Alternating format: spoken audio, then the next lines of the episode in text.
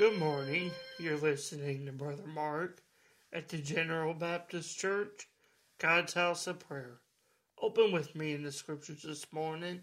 We're going to go into the book of Colossians and we're going to read in the second chapter, looking in verse 13.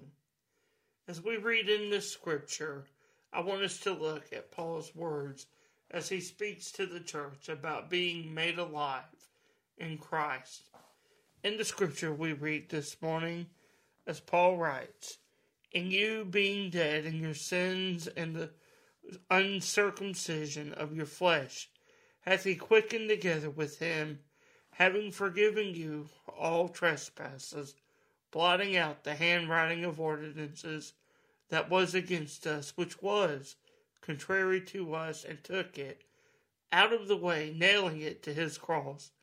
And having spoiled principalities and powers, he made a shoe of them openly, triumphing over them.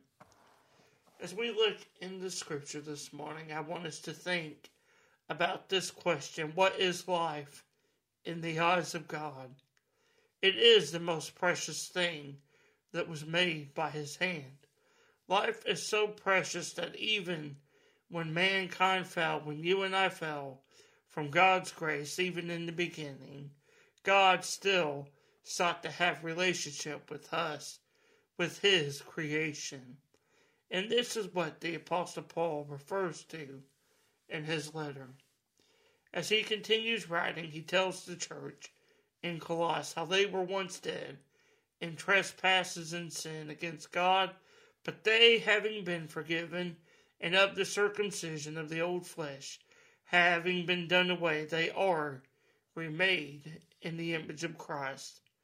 Even as Christ has given us salvation, and God has forgiven us for the sake of Christ, He has done much more by blotting out the handwriting of ordinances, which is the old law, the Old Testament law so, what is it Paul means by his statement? Christ coming to give his life for the salvation of men and women. He came not to abolish the Old Testament law, but to fulfill it, as he says in Matthew's Gospel. Christ indeed, he did come to fulfill the law, for it was too heavy for anyone, for you and I, for any one single individual to carry, but Christ carried it all for you and I, placing himself on the cross to offer himself and obtain redemption once and for all, as he says, as Paul writes about, or the writer of Hebrews tells us. He did not empty, he did not enter, rather, into the earthly temple where the blood of bulls and other animals was offered for sin, but Christ, when he died on the cross, entered into the holy place in heaven before God Himself and brought redemption to all. You and I today, as we read these words, we must remember the importance of Christ's sacrifice because through Him we no longer have to offer the sacrifices of bulls and goats and animals, for these things could never take away the sin as Christ's self sacrifice did. And when we come into Christ, we are a new creation.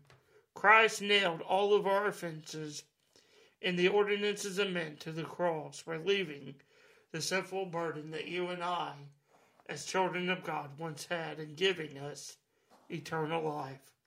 It is by all this that we are made alive in Christ.